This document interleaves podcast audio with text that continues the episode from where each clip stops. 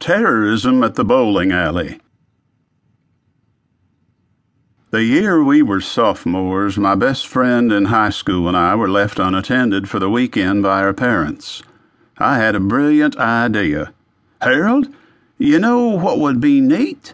I didn't wait for him to respond. I plunged ahead. What if we chunked a smoke bomb in the bowling alley? That would be hysterical. All those old people would go nuts.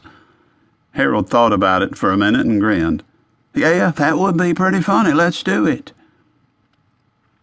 My hapless parents had gifted me with a 1950 cream colored Dodge sedan.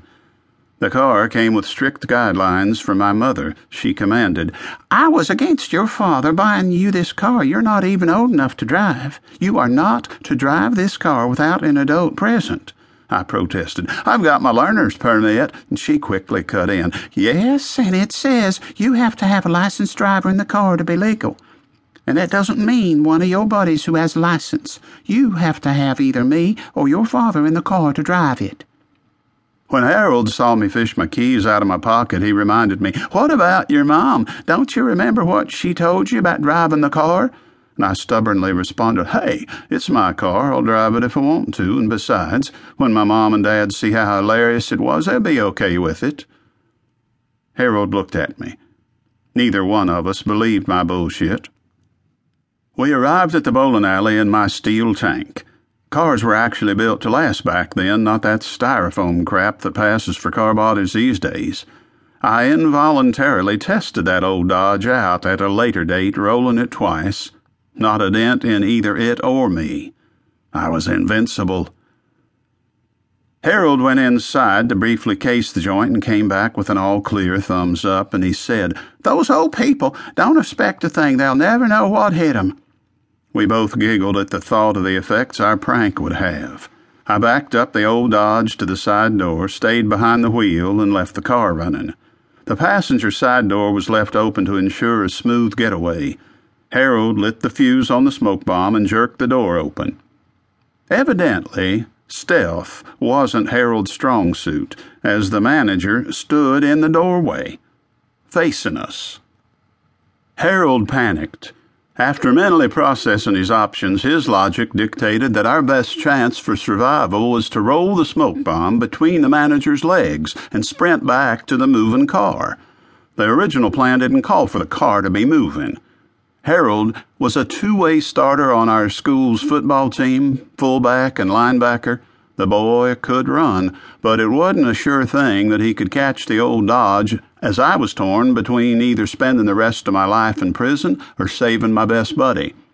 With my foot alternating between the gas and the brake, Harold finally threw himself through the open door of the lurching vehicle. My pedal went to the metal as we sped to the sanctuary of Harold's house. We rode in silence for the entire ten minute trip.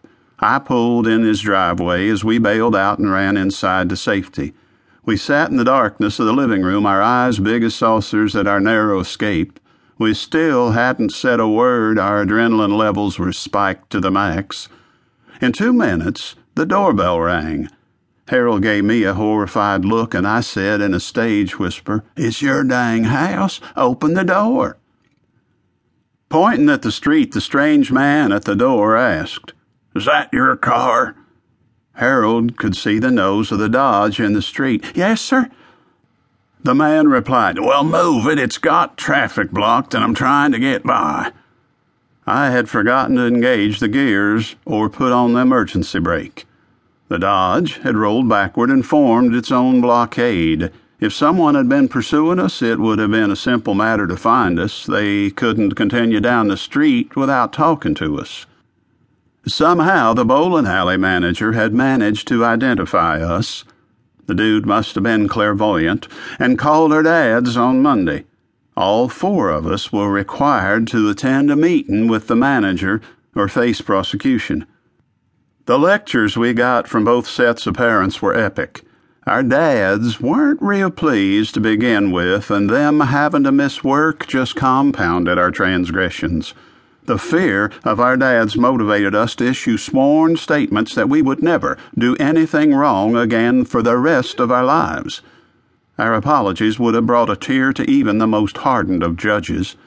They were worthy of someone trying to avoid death row.